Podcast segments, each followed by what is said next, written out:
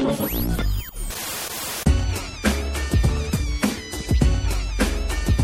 the Beantown Athletic Studio in Boston, this is the Danny Picard Show, Thursday, March 23rd, 2017.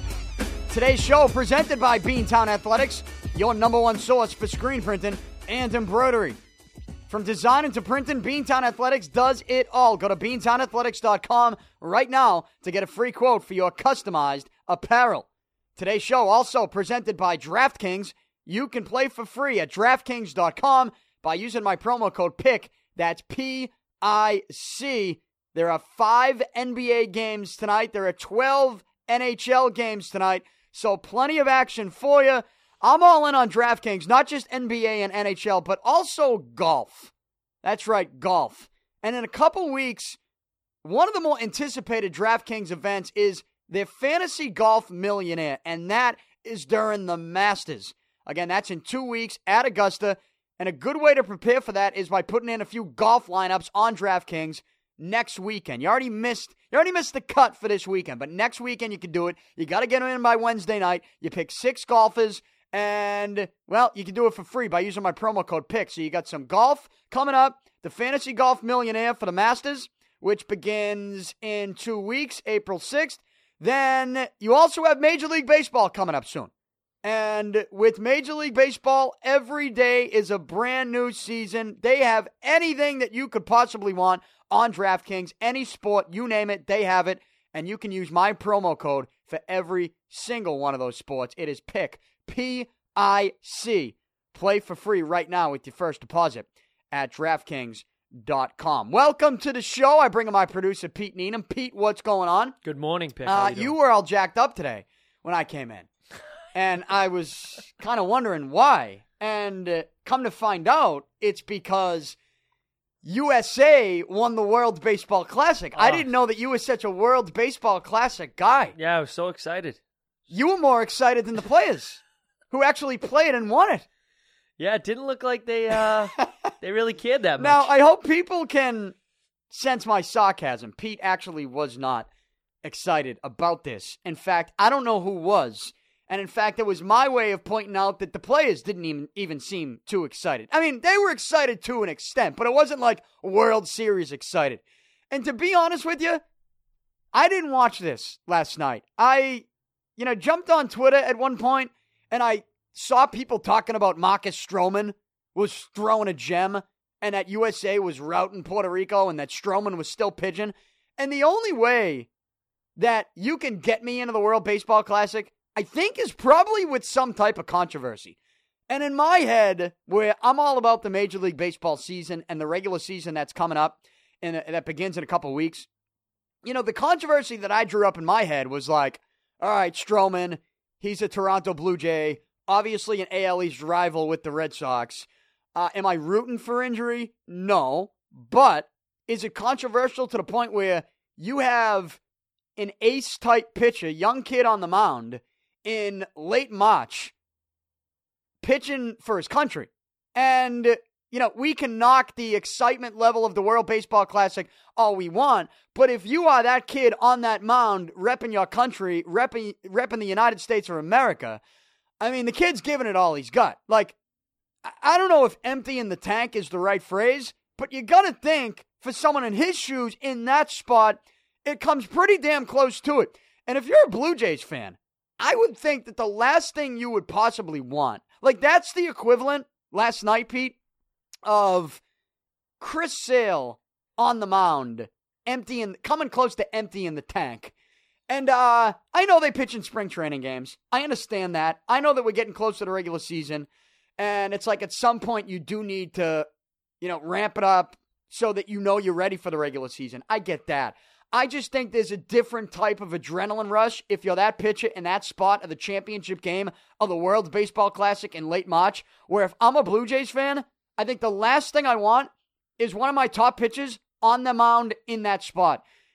And I get it. If you're a Blue Jays fan, you know, you're probably not rooting for Team USA anyways, but you get my you get my point. Like you, my point is if you're a fan of a major league team, I think the last thing you want is one of your top pitchers empty in the tank in a game for his country in late March. Like, I just, I, I don't like, that's why I don't like the World Baseball Classic. It's, I didn't like the World Cup of Hockey before the season. I didn't like the idea that these guys, whether they empty the tank or they come close to emptying the tank, I just don't like that thought because I'm all about the regular season in the respective sports. And in Major League Baseball and in baseball in general, I'm more about a World Series championship than I am a World Baseball Classic championship. And, you know, I guess my question to the people that did pay attention to the World Baseball Classic is what you saw in this tournament like like did it make you want to keep this thing around?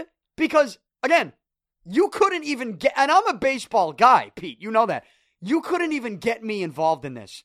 And in fact i did tune in last night but i tuned in with the thought of oh wow you have a pretty good young major league baseball pitcher on the mound in a big spot in late march basically in a playoff game and a championship game. How is this going to look? How is this going to go down? And um yeah, I watched it for maybe like two and a half minutes, and I said, "This is I'm, I'm all set." Like it just it didn't do it for me. Like it just didn't do it for me. I, I, and and I, I don't think because of that, I don't think it's ever going to do it for me. Like what I ask myself sometimes, what could change with the World Baseball Classic that would make me want to watch it? And I don't know. And I think the only maybe the only answer is if it and I mentioned that would be the equivalent of Chris Sale on the mound for or any of our pitches, any of the Red Sox pitches. If if they were on the mound in a big spot there, I'd be watching. Not even necessarily to root them on, but just for the controversial aspect of it. Like I'd be questioning the whole time, why are you doing this? Like you have a, out. You have a regular season coming up in Don't a couple get weeks. hurt. So if that's my mindset, I don't think that's ever going to change. I don't actually think there's anything they could do that would make me want to watch the World Baseball Classic. Pete, is there anything like did you watch any games? No, I didn't. I didn't watch anything. But do you think they feel like you feel that that way more towards pitchers, or how do you feel about hitters? Like, wouldn't you want to see? Nah, more pitchers. Yeah, but wouldn't you want More to see like your, pitchers. you know, the regular lineup getting some reps against some Yeah, of the good? sure. Yeah, exactly. And there are certain guys on, on like Team USA that didn't even, you know, they weren't getting their at bats that they would have gotten spring training. That would piss me off too. right? It's just, I don't like it. And that's because I'm more about the World Series than I am the World Baseball Classic. Uh, congratulations to Team USA.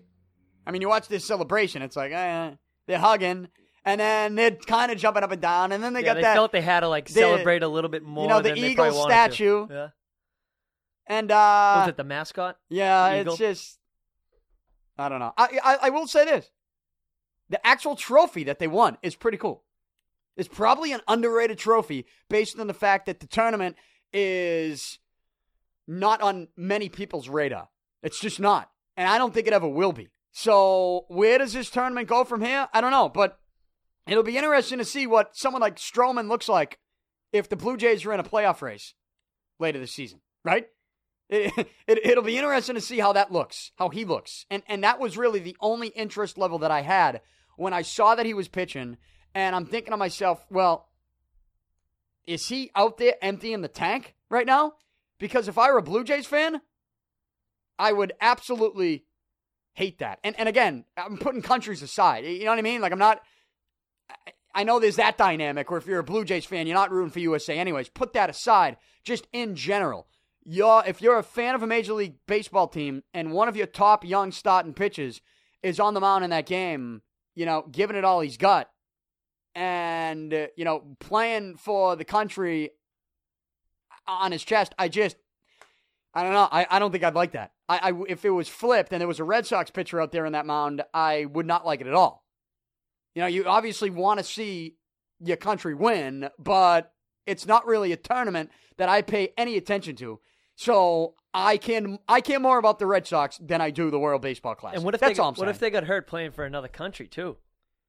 Like if you saw one of the guys go Yeah, down, but, that, but again, that I would don't even. It I'm would just make it all that, that much more worse. I guess. I mean, I, I'm separating that though. Like I'm separating rooting for what country. I, I'm just talking about if you have You don't want to see root- it no matter what. If you have a rooting interest in your Major League Baseball team, you do not want to see one of your young top starting pitchers on a mound Forget about just a, a, tournament game, like the championship game. There's an extra bit of adrenaline. Even though the celebration wasn't fantastic from Team USA, you got to admit, there's a certain type of adrenaline that kicks in when there's a championship on the line and you are playing and representing your country, right?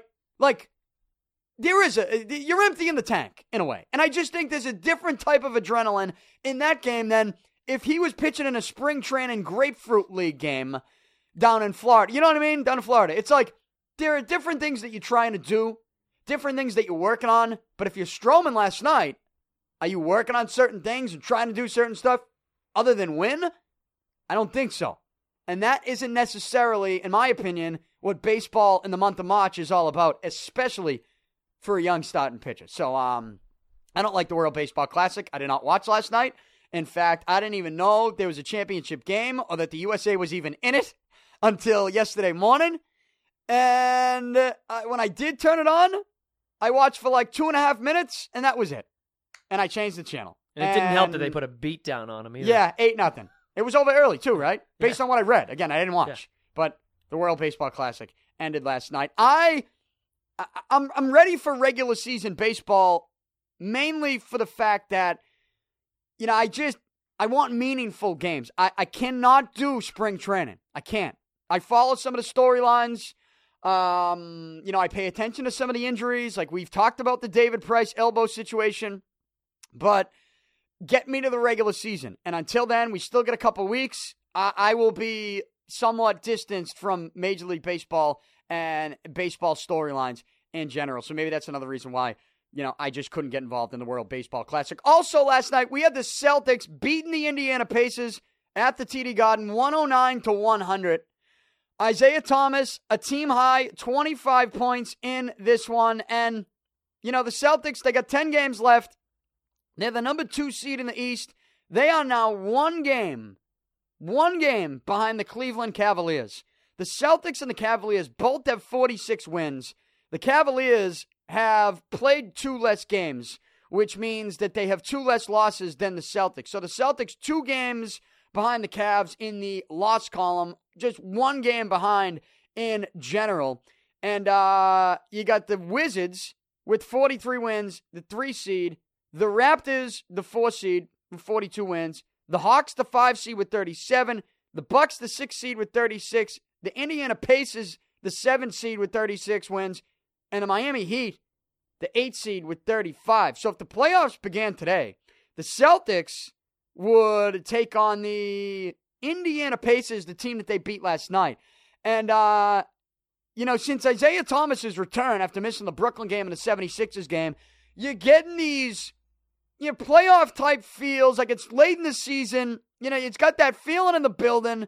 And we're all looking at the Celtics team going, what could they do in the playoffs? Well, it doesn't look like they're going to drop down into the four or the five seed. There would there would need to be a major collapse of the Celtics for that to happen, which means that their toughest test in the playoffs is going to be Cleveland, and if they could somehow wait for that matchup to be in the Eastern Conference Finals, then that serves them all the better because you don't reseed in the NBA. It's a set bracket.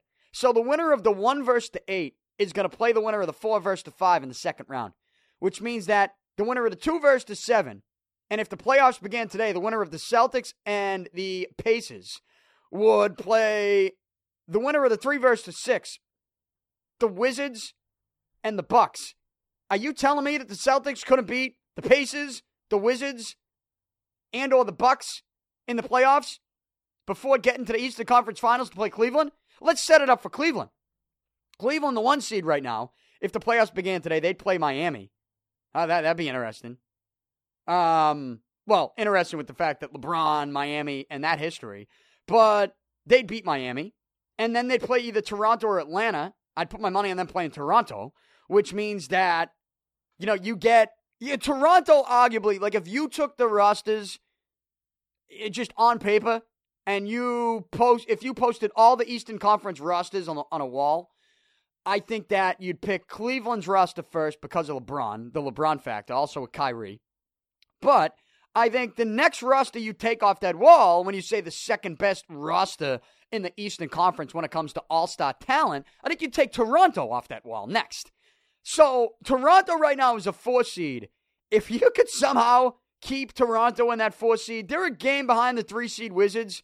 Right now, I'm rooting for the Wizards more than Toronto. Keep Toronto in that four versus the five because they be playing Cleveland in the second round.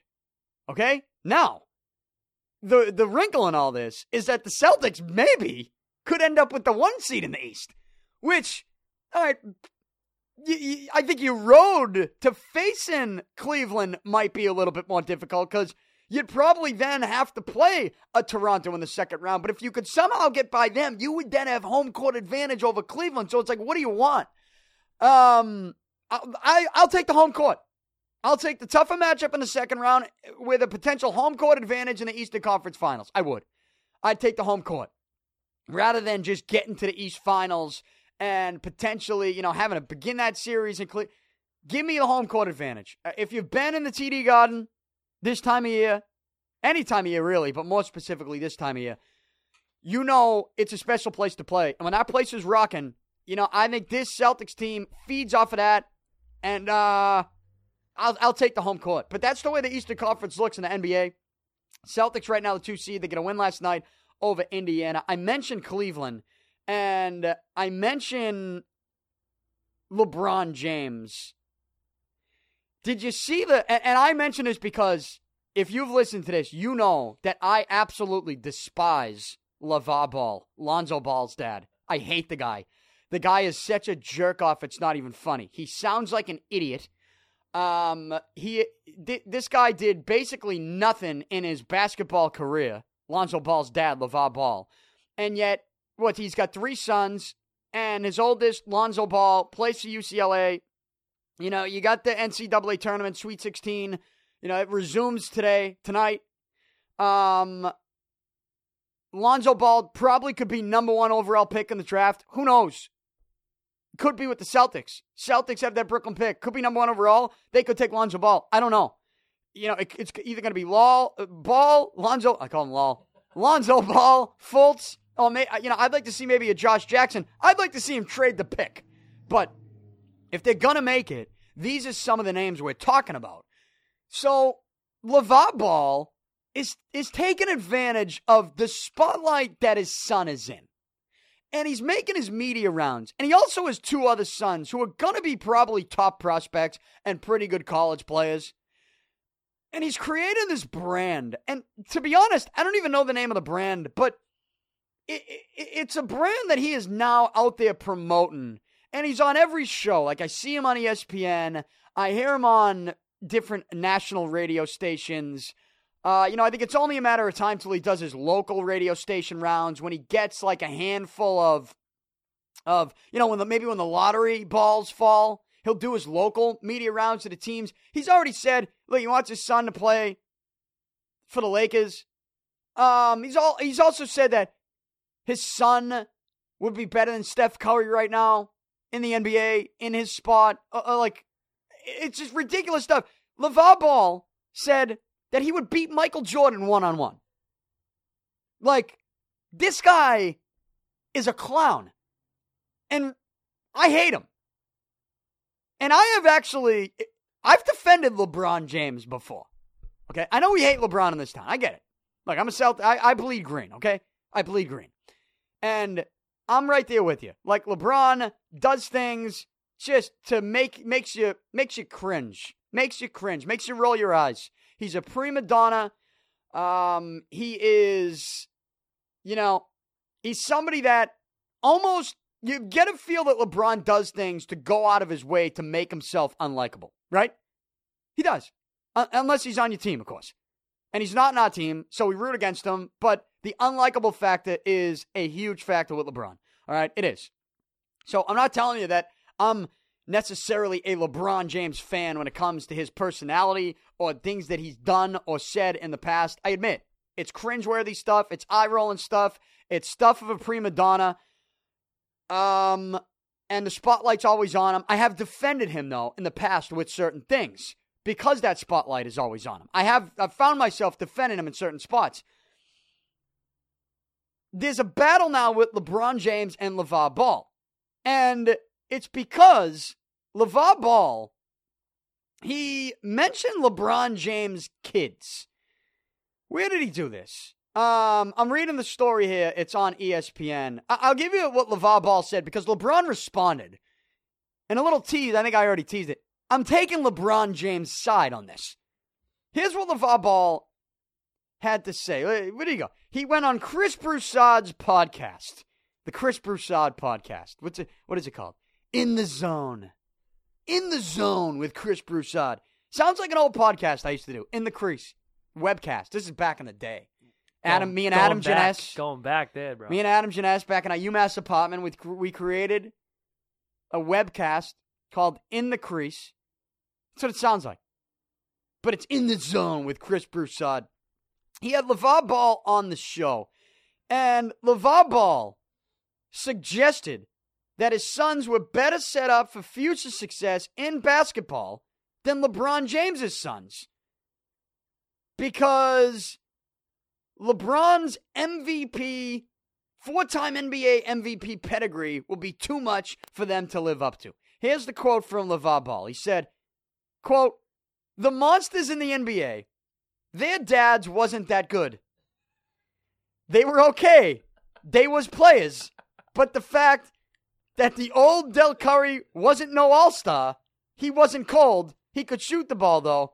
Kobe Bryant, his dad wasn't all that. That's why he's such a monster. You got LeBron.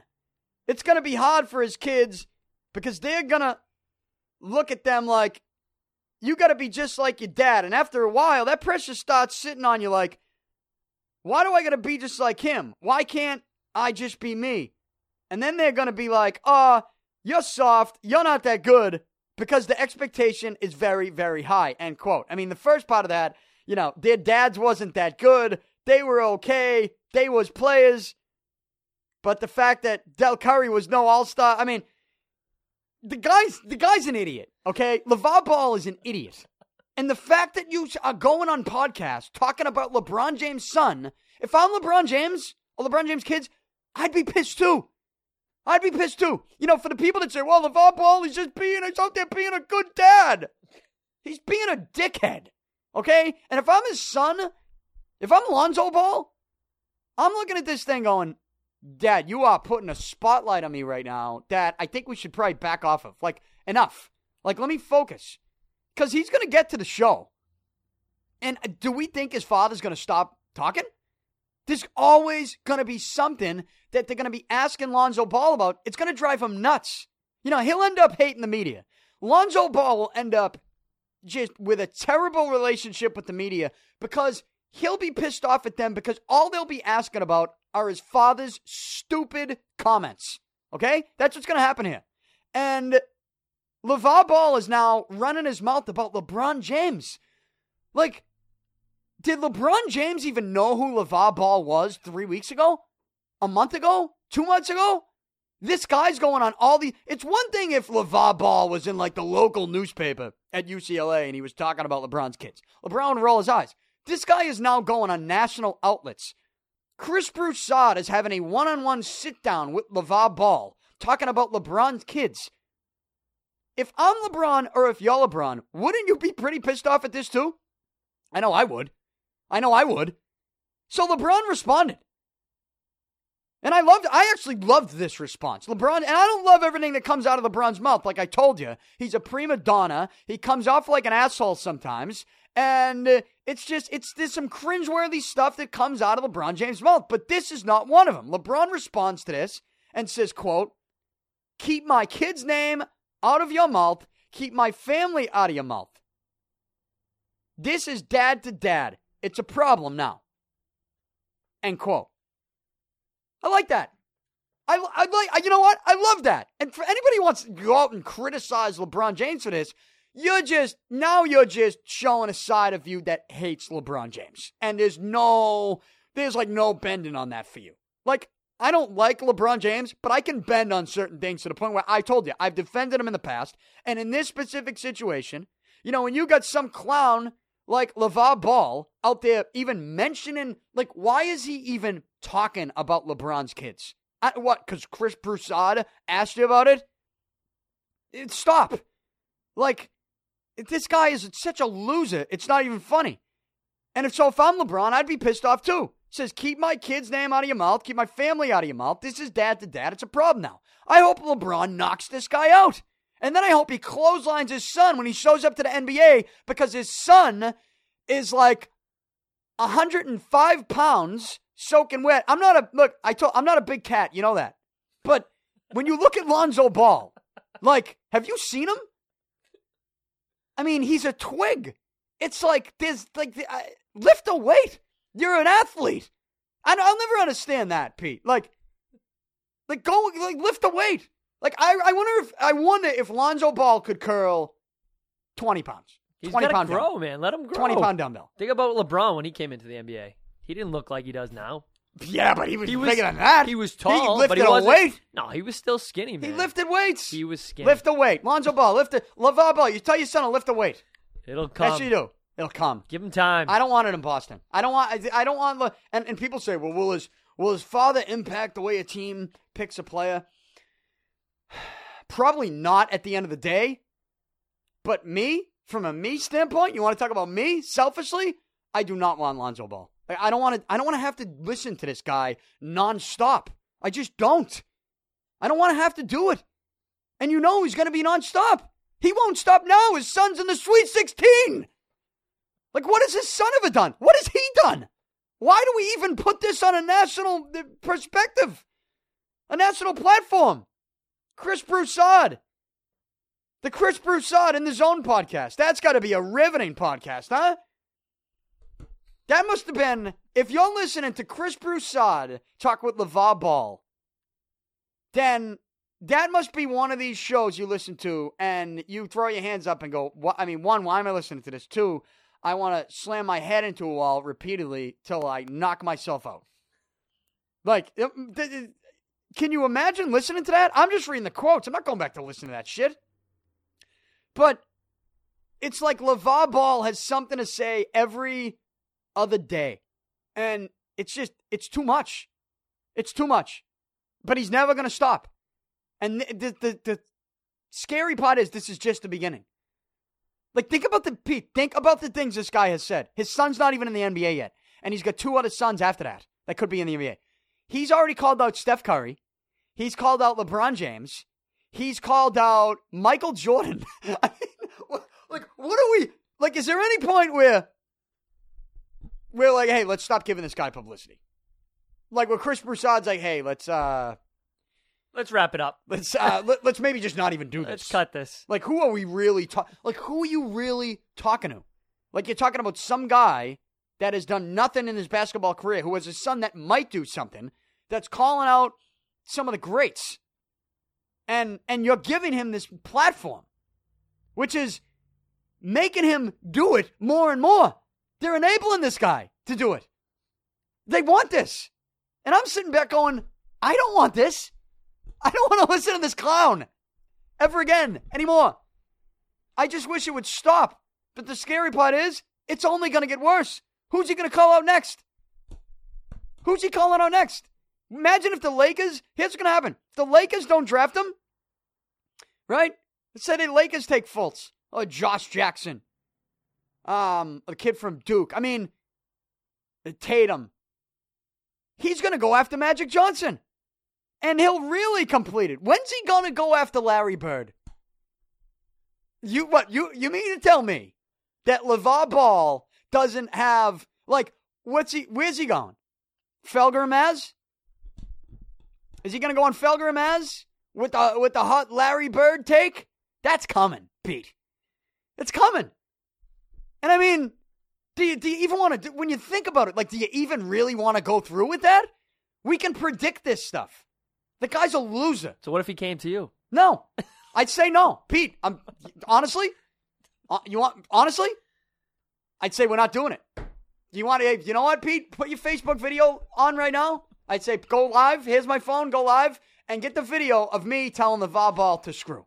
That's what I. That's what we would have, and it would go viral. and I would show up and do the show, and people say, "Well, you're nuts. You get this, you get that." Well, guess what? I got a lot of things and other ways that might not be the advice you've given. So, you know, figure it out that way. Do you? Take care of yourself. Worry about yourself. LaVar Ball, I don't want to hear it anymore. Guy's a clown. Guy's a loser. And yet he continues to talk. And it continues to piss me off. As you can tell. And I actually am taking LeBron James' side on this. Okay? Taking a side. Um, NBA. What else we got? Oh, we talked about the big three the other day. Oh, a couple weeks ago. Remember that big three league? We were talking about Pete. Oh yeah, yeah. And we were like, oh, it's gonna be Ice Cube. It's gonna be right? on TV. Ice Cube, right? Ice, Ice Cube. Ice Cube. Ice Ice T. Ice Cube's like yeah. Um, it's gonna be on Fox Sports. They got a TV deal. Wow. I'll watch. It's gonna be like XFL though. Like I get this crazy feeling. It's like um, it's XFL all over. I do. I got this feeling it's gonna be maybe a one and done. Do they call their own fouls?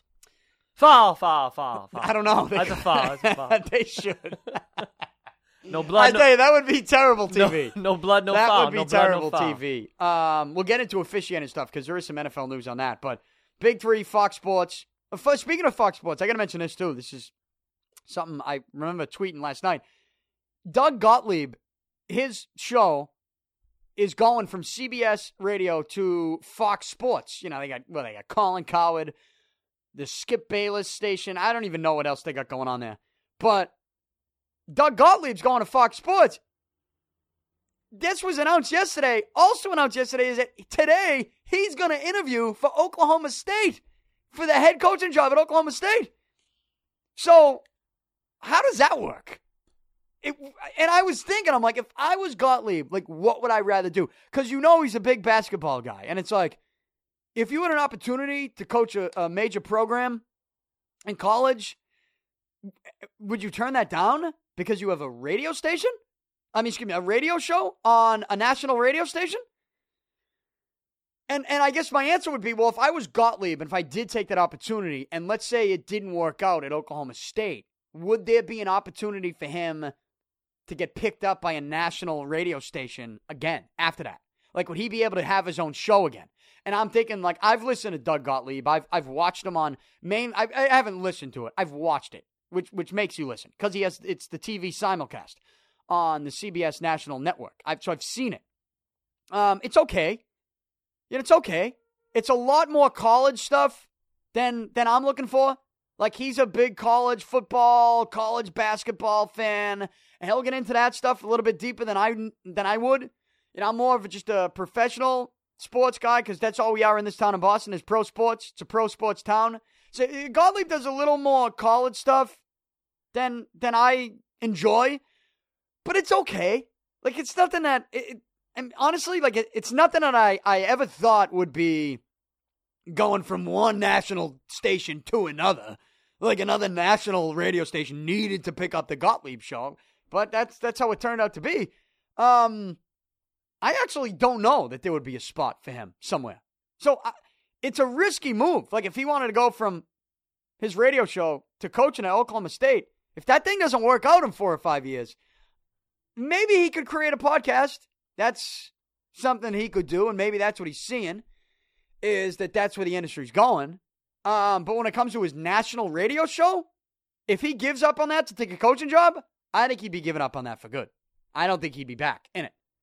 And if Fox Sports Radio, if they want, you know, a couple ideas as to what they could do if he does go to Oklahoma State, well, I could provide some ideas for you. I, I, I have a couple, to say the least. But um, I had to mention that with basketball uh, before and before we get to football, one more basketball thing. I wrote a column in today's Boston Metro about the 2008 Celtics championship 10 year anniversary party or destination vacation that they're running.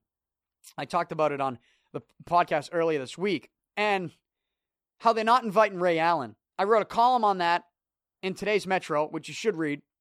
I linked it on my Twitter account and Facebook. Um, but yesterday, an interesting story came up about Kevin Garnett.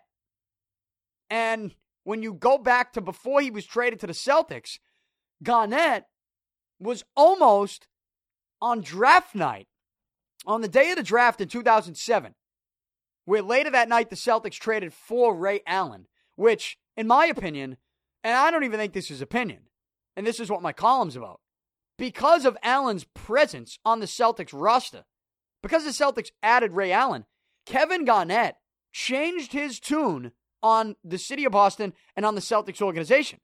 Because at first, Kevin Garnett, he rejected a trade to the Celtics. And I went back when I was writing this column yesterday and I was going through the archives of that time.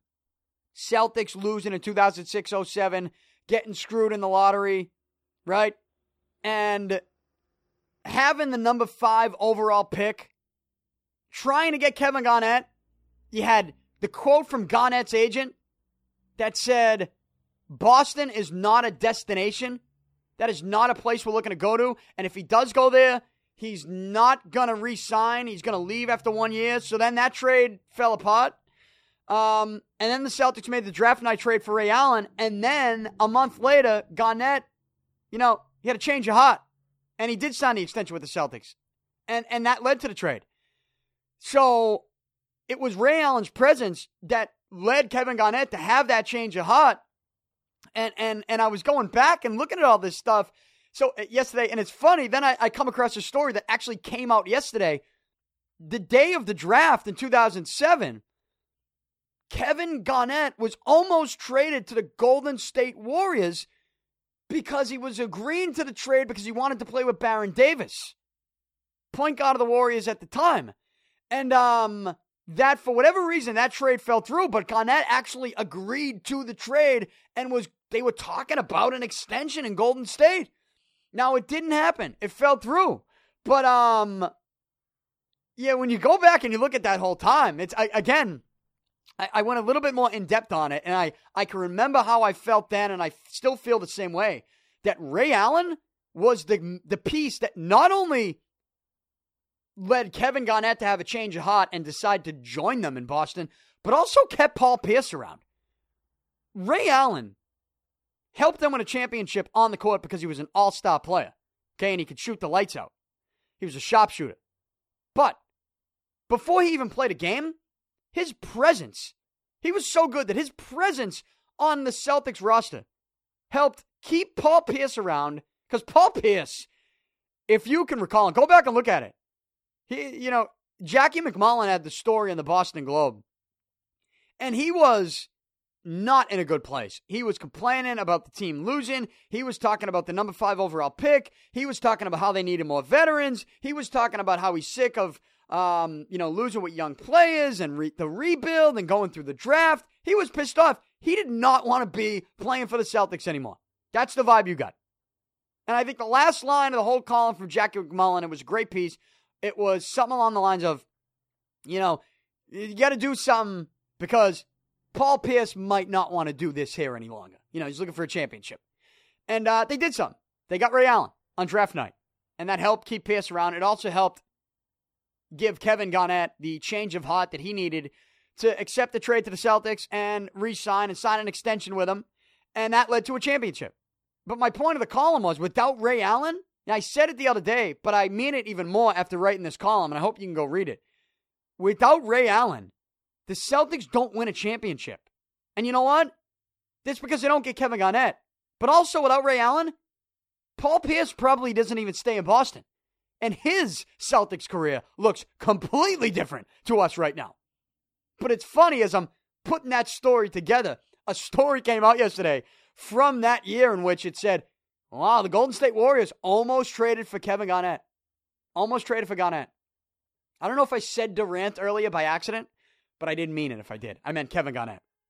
Um, so it was it was pretty cool to me to go back and, and look at all that stuff. But for the Celtics again to not invite Ray Allen, it's childish. It's foolish. You got to invite Ray Allen. Without Ray Allen, there is no championship. I mean, Ray Allen probably deserves an invite to the party more than anybody based on what I just told you, right?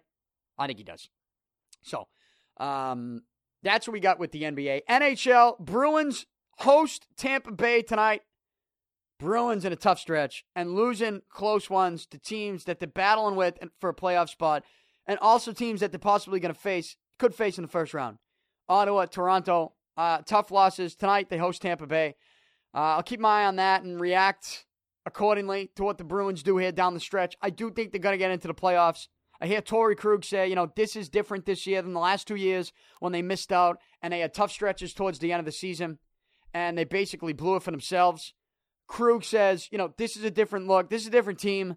I agree. I, I do think that, you know, the, the kick in the ass that they got from the coaching change, I think is starting to wear off. That said, I think you certainly could see what they were after the coaching change when they did have a fire lit under their ass. That, you know, there, there has been in some of these tough losses, you know, there's been, it's not a talent issue. It's just an underperforming issue. And because of that, you know, I do think they're going to be able to, to kick it up a notch at some point in the final, whatever, eight, nine games, whatever it is, and get in to the playoffs because if you look at it, if the playoffs began today, uh, the Boston Bruins, they would be the final wild card spot because Toronto won last night. Bruins would be the final wild card spot, and they would be playing the Washington Capitals. That would not go well for the Bruins. So you got to get back up into that number three seed. Uh, you got 82 points. Ottawa's got 88. You're not getting the number two seed. You're gonna you can get the three though, because Toronto only has one more point than you. So if you can get into that three seed and play Ottawa in the first round, that's a much more winnable series than a series against Washington. But here's the deal: you got to beat Tampa tonight in your own building. Uh, TD Garden, Lightning, Bruins, seven o'clock puck drop. Uh, follow me on social media. I'll react accordingly to that stuff. And again, I'll be on the radio this weekend and maybe we can talk about it. But I also still have my eyes on the NFL situation that is Malcolm Butler here in New England with the Patriots. And uh, there was an Instagram picture posted yesterday. I, I don't like to go too crazy trying to break down these Instagram posts from these guys or even social media posts, but when somebody lies to me about something, I, I, that's fairly obvious. I do get fired up about it like the Jimmy Garoppolo Instagram in which he was hacked. Uh, when somebody lies to me and says he was hacked, like I get fired up about that because now you're insulting my intelligence. Jimmy Garoppolo was not hacked. Okay, he wasn't hacked. I don't know if there was miscommunication or something fell through, but he was not hacked. He wasn't. You can't convince me that he was. In fact, when you tell me Jimmy Garoppolo was hacked on Instagram, you're insulting my intelligence. That said, Malcolm Butler put an Instagram picture up yesterday. Picture him, he have sunglasses on, headphones in, had a suit, what, maybe a tan suit coat, black shirt, gold chain hanging down. Uh, and here's the quote underneath it says, Nothing changed but the change. Nothing changed but the change. Pete, what do you think that means? What if it was a typo? What if you meant to say the chain? Because he's got a brand new chain on right Nothing there. changed but, But the, the chain. chain. oh, and it was like auto. It was was like, ah, man, I already posted it. Now I can't take it down. No, I don't think so. That would be insulting my intelligence too. like, oh, you made a mistake. It's like, well, in this day and age, you can edit an Instagram post after you post it. I assume somebody would tell him about that and he would change it. He hasn't changed it, right? Blessed. No, nothing changed but the change. It's led people to just crazy theories on what that actually means, and I can understand all of them. What is it? But what does that mean, Pete? Do you have a do you have a theory? Yeah, I- I mean, I don't think it's I don't think it's worth getting over analytical on this, but I think it just means he's going to be making more money. He's the same guy he's always been, and he's going to continue to do the same things that he's always done. All right. So what does more money mean? He's going to be making more money, right? Either way, Either way. So that's whether he comes up with Exactly. a contract agreement with New Orleans, and New Orleans they they find a way, you know, to send the Patriots number eleven overall. Because again, if I'm the Patriots, I'm not accepting anything less. That's the rule. The first round restricted free agent tender, number eleven overall. If you do agree to a contract with Malcolm Butler, and he has visited New Orleans, he's going to get big money there. Or if he doesn't, the first round tender is three point nine one million. That's a lot more money than he made last year. So either way, the change, the, The change, the, the you know the change. Are we calling the, one of the change? We're calling the money, right? the cash The cash, The cash the money. cash, the change is gonna change For the better. increase Yes. for the better. Either way, I look at it and go, and again, not trying to be too analytical, but my first thought was nothing changed, which means like Patriots, Patriots, right? but the change. Same deal. The only thing that changes here is the money that he's making with the Patriots. Same player, same person. Because if if money. other because if it was New Orleans, it would be everything's Every- changing along with the change, right? Wouldn't it? Wouldn't it be? Right? If if Malcolm Butler's Instagram post meant he's going to New Orleans, it would be everything's changing with the change. I mean, right? No. yes, So again, not to get too. but I like it. I like where you're going. That's what it is. He's sticking around. Yeah.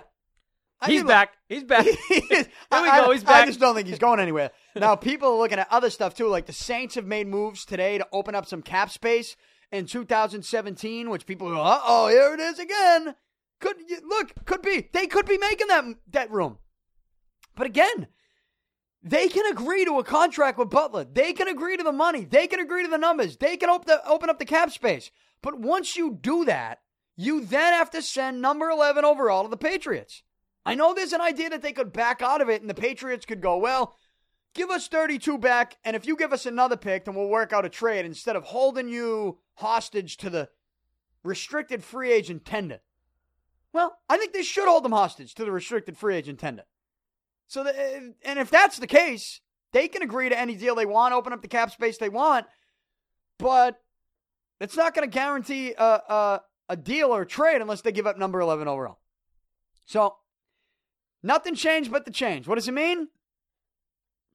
If you re- honestly, if you put a gun to my head and say, "What does it mean?" I'd say, "No- "Nothing changed. He's staying in New England, but the change, the three point nine one million dollars, is more change than he made last year.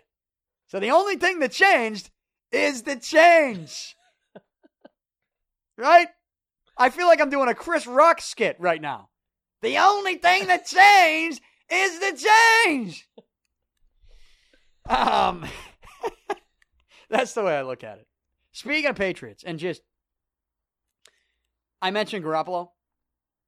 There was a report that with what is it? Is it the owners' meetings? Or there's another, there's something, uh, another NFL event going on where front office members and owners meet. Um, there's always something with the NFL on the schedule. They love it. They love having something every day. They love being in the news every day. And you know what? They do a nice job of it. I don't like the news all the time, but they, they are in the news all the time. They do a nice job of staying in the news.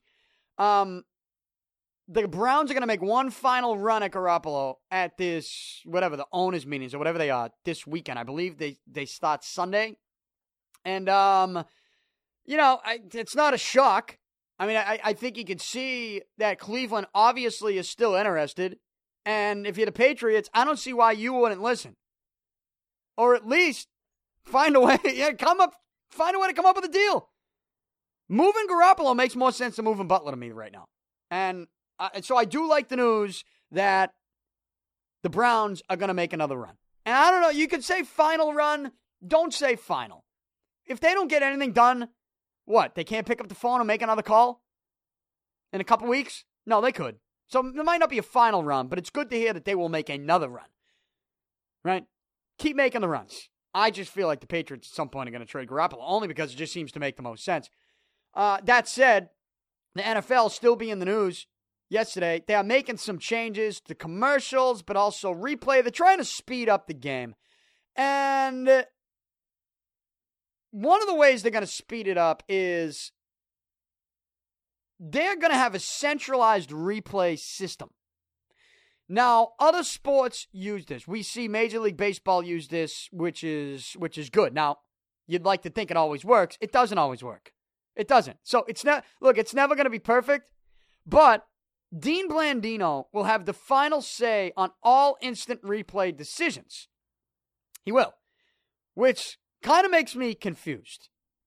Here's the quote from Roger Goodell. He was on Mike and Mike on ESPN Radio today. Says, quote, Goodell says, quote, we're going to centralize the replay back here in New York. We want the referee's input. He can look at the play, be in communication back in our office with Dean Blandino, and Dean Blandino will have the final decision. We think that will move it much quicker. End quote. Um, Goodell also said referees will be told to, to announce the replay decision immediately in the stadium rather than wait for the end of a commercial break that'll help speed up the play. Uh, here's my question with it. If Dean Blandino is going to be in a centralized location and he's going to be making the decision on all this stuff, I mean, you've watched Red Zone, right? It can be a shit show on Sundays. Like, there can be a lot of calls, difficult calls at one time. What happens then? Is Dean Blandino putting one game on hold and doing one game and then running over the next? I know there's a bunch of TVs in front of him, and they'll have a group probably going over it. But if Dean Blandino has the see, see, this is where they're, they're getting it wrong. Again, they're, they're putting it all in, in the hands of one guy. It's like they should have just said centralized replay system back in New York, and that's it. There's a group of officials in New York that will make the call. Dean Blandino has to walk around and sign off on everyone. How is that going to speed things up? What if you get one call in one game being reviewed and two others at the same time in another game? How, what's Dean Blandino going to do? Like, what's going to happen there? Is that going to speed things up? Or are two games going to be waiting for another game?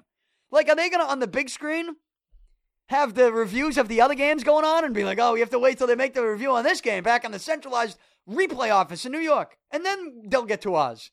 We're third in the queue. Yeah, it's honestly like it's so it doesn't. They're trying to make it sound like they're speeding it up, but then when I actually try to read into this, I'm like, it that doesn't actually sound quicker. I like the idea of a centralized system, but that should be all it is. It shouldn't. Don't tell us that Dean Blandino is, and, and, and maybe I'm misinterpreting what Goodell said. I don't know. Goodell's a buffoon, so perhaps he could have messed this one up, right? Wouldn't be the first time he said something stupid or did something stupid. The guy's an idiot. So maybe he did. But this idea that if he didn't mess up and Dean Blandino was back there, he's the guy that signs off on every replay, it's like, isn't that going to get a little hectic for the guy at some point? Are they? Eh, is there going to be somebody else up there that gets to sign off when there are multiple replays at the same time? I didn't hear the answer to that question, but I'd like to. But the NFL, they're going to make some some steps. I, when you start talking about commercial breaks and stuff, though, it's I don't think those things are going anywhere. Like I, I they can try to tell us all they want. They're going to shorten those things up. That's how they make their money. And what we know from the NFL is that they are all about money. They don't care about health. They don't care about domestic violence. They only care about one thing money. And if they're going to somehow lose out on money by cutting commercial time or commercials, those commercials are going to be back. And they're going to be better and longer than ever. Because that's when they'll make mo- the most money. So I, I don't know that I'm necessarily buying into that one. When are they going to have the sponsors on the jerseys? Um. Oh, that then maybe coming. that then maybe that's what they got. Yeah. Maybe that'll make up for it. But that's oh this that's definitely coming. It's already in the practice jerseys in the NFL. That's coming everywhere. That's logos are going to be a thing of the past. Logos for a team are going to be a thing of the past. When you get one of the like the NBA's doing it next year, the Celtics are doing it. That's insane. They're going to have the GE logo on the Celtics jersey. I get it. They're doing it the same colors, green and white. It's going to blend in. But that just seems somewhat blasphemous, doesn't it? To put that thing on there. But you know what's going to happen? They're going to make so much money off that. They were saying over seven mil a year. They're going to make so much money that everybody's eyes are going to light up.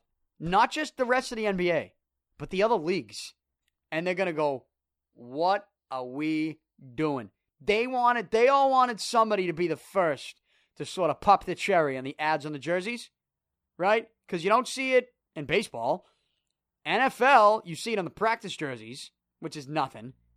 Um, but that's all they do in Europe. Hockey in Europe, but I'm but hockey, but, but I think they're talking about you know in the U.S. in, in, no, I know, and in North America, like that's all they do out there, and they big money. Yeah, so. logos yeah. are not even so, a thing no, out there, right? It's just the logo of the. Sponsor. I'm telling you, when they see how much money the NBA is going to make, and that's why I also look at the NBA. Talk, we talked about this earlier in the week.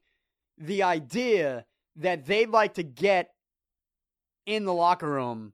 Adam Silver would like to get in the locker room and cut down on coaches giving the stars a break and would like to put their lineups together for them, that's never going to happen. The only way they could do that is by making the season shorter. And when you make the season shorter, you lose money. And that's just not going to happen. I'm all for it, but they're not going to be all for it because it's all about money. And when it's all about money and other organizations see what teams like the Celtics are pulling in for advertisements on the jerseys, that's going to be everywhere. And then maybe you do. Then maybe you do cut down commercial time and cut them out. But at that point, it's like, all right, we're making all this money on the jerseys. We could even make more money with a couple extra commercials. Like, you know what I mean? Like, people aren't going anywhere. I just don't see that. Like all the complaints about the NFL last season, how nobody's watching. I don't know. I just seem to think that everybody I know is watching still, and they're going to keep watching as long as you can bet on it. As long as you can put money on something, they'll be watching. And that's another reason why, you know, I'll watch the Masters. You'll watch the Masters. And Pete, we talked about this before we came on. But, you know, forget about just daily fantasy stuff with the Masters. I mean, when I look at the odds to win the Masters, you, still, you, Pete, I pulled it up. You pulled it up. You started to get that itch. Oh yeah, the minute. Oh, yeah. You know what I mean? see a lot of big names. Um, because Tiger Woods, and I'm not saying Tiger Woods is going to win the Masters by any stretch of the imagination, but, if he did, but let's say, let's just say Tiger Woods did win the Masters. Well, 125 to 1. 125 to 1 of the odds. I'm trying to pull it up, man. Yeah. I'm still having technical difficulties on all my devices. My computer's still broke. I'm using an iPad mini with a mini keyboard. I look like a douchebag with this thing, but it's the only way I can type and write my columns. Um, I'm trying to scroll here. Where did it go? Here it is. Tiger Woods, 125 to 1 odds. You put a hundred bucks. You put a hundo on Tiger. Two weeks at Augusta right now, and he wins. I mean, twelve thousand big ones. Twelve thousand. Now Tiger Woods has some physical issues, and I think that's why, obviously, it's the odds of him to win is so bad. And I don't know that he's officially said he's playing. He wants to play. And maybe when he officially does say he's playing, this thing will will not be, you know, the odds won't be as bad for him because we know what he's done at at Augusta. But you know, you see something like that, and I know I pulled it up earlier, and we started to get that itch. You get a little itchy. Yeah, you get a little itchy. You started to You get that itch. 50 bucks? Uh, and that's coming up in a couple weeks. 50 bucks? So, but but back to the NFL. Just, Six grand? I'll take it. as long as there's that going on in the NFL too, people are still going to watch, and and they'll do whatever they want with the commercials. I don't care what they're telling you right now. Um, one last thing, I want to play this audio for you, closing up the show. Uh, Rob Gronkowski was at a WWE event the other night. You know, I do some WWE. Like, it's WrestleMania season. We talked the Royal Rumble not too long ago. Will Noonan was in studio. He's a big WWE guy. We actually have a charity wrestling event here at Beantown Athletics on May 13th. More details to come. Um, you know, technically, I am kind of now colleagues, or will be very soon, with Stone Cold Steve Austin. Right? I don't know if you follow me on Twitter, but if you do, you know that I sort of teased an announcement. It's the announcement before the announcement. Uh, the Danny Picard Show is coming soon to Podcast One. Uh, if you don't know about the Podcast One network, you should go right now to podcastone.com. Um, and you'll find that, you know, Stone Cold Steve Austin has one of the more popular podcasts on that site. So technically, we'll be on the same site, we'll be in the same podcast network. And uh, I guess you could say that me and Stone Cold are technically colleagues. But, anyways, like, I, I do wrestling sometimes. And this is the season to do it. WrestleMania season coming up. And with WrestleMania season coming up, Rob Gronkowski decided to get his buddy, who Mojo Rawley, is that his buddy? I don't even know if Mojo Rawley's fighting at WrestleMania. Says he's in a battle royale. Oh, he is. Yeah. Oh, They're going to have a battle royal. Yeah. Battle royale. royale, yeah. Uh, Is that how you say it? Royale with cheese. How do you? Yeah, battle royale, yeah. Is it a battle royal? No, I don't. No, I think when it's in All right. that. Do you say the Royale Rumble? no, but I think it's when it's in that sentence. Who said that? I think that's just the way you do it. I don't. Battle that's royale. not the way I do it. A battle royale. Yeah. A battle royale. Yeah. Yeah. I think that's it. I think you're nuts. What? I've never heard that. it's the rumble is the main part of that. Is the object of that sentence. So Royal Rumble. This is a battle royale. The royale is A, the. a royale? Are you fucking with me right now? no, I'm being serious. This is the way I've you always think I'm heard still it. shit faced from St. Patty's Day? I think I'm we not. need to we need to I'm investigate not. this. Investigate it. I don't know how you would. I'm asking everybody. it's I a know. battle royal. It's not. It's a battle royale. I have I have heard them say it on the broadcast. I have never heard like Jerry the King Lawler I'm or looking it up. Jim I'm Ross or finding Michael. Cole say battle royal. It's battle royale. I've never heard them say battle royale. It's always battle oh, royal. battle royale sounds so much better. Battle royale? Oh yeah, What would be the difference between that and the Royal Rumble? It's not the Royal Rumble. a royale with cheese. Like you, I think it's battle Royale. I don't even know I'm what fucking that it. means. Um, from Pulp Fiction. You oh, goof. all right. Gronk. Anyways, what were you saying? it's it's Royal Rumble. I mean, it's Royal Rumble. No, it's it's- Battle Royal. Royale. Um, Mojo. Mojo. Ro- Gronk and Mojo Ro- Mojo Riley Ro- Rawley. See what you got me doing? You got me thinking of all these words now, like Royale, Road. cheese, Royal Moho. Royal Rumble. What's going on? All right, Gronk, Mojo Rawley, getting them pumped up, getting them jacked up. Where was this posted? We saw this today. Gronk is hitting them with some of the loudest Ric Flair chops you'll ever hear in your life. But I'm telling you right now, Gronk is perfect for the WWE. And this video right here, getting his buddy Mojo Rawley jacked up for it, is the perfect example of why Gronk might have he might have picked the wrong profession. Here's Gronk and Mojo Rawley. WrestleMania Mojo next week. we got to get you ready for it. Are you ready? Let's go. Let's go. Let's go, baby. Let's go.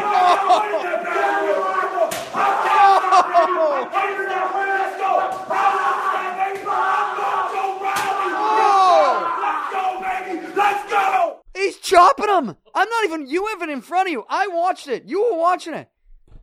He's hitting him with the backhand chops in the beginning, but the last one is He a- turns his he turns around he and gives him a left hand. cuff straight to the chest. Wow, I think that's how they do it though. The hand always kind of flips at the last at the end. second, right? Those are some serious Wow. Ric Flair chops. Um, th- I, I'm cringing in pain listening to that. When you watch it, it's even worse. So, Gronk perhaps picked the wrong profession, but um, I just know he's not going anywhere. He's going to be a Patriot. So, it, I, but maybe one day after NFL, Gronk goes to the WWE. Maybe that's a pretty good tag team because that that's pretty entertaining, and that's what the WWE is all about. That's what the show's all about too, and you can get it every Monday and Thursday. Or really, whenever you want at DannyPicard.com. Also on iTunes, Stitcher, TuneIn, Google Play, anywhere podcasts are available. Get my two columns in the Metro this week. Boston Metro, I put the links in my social media.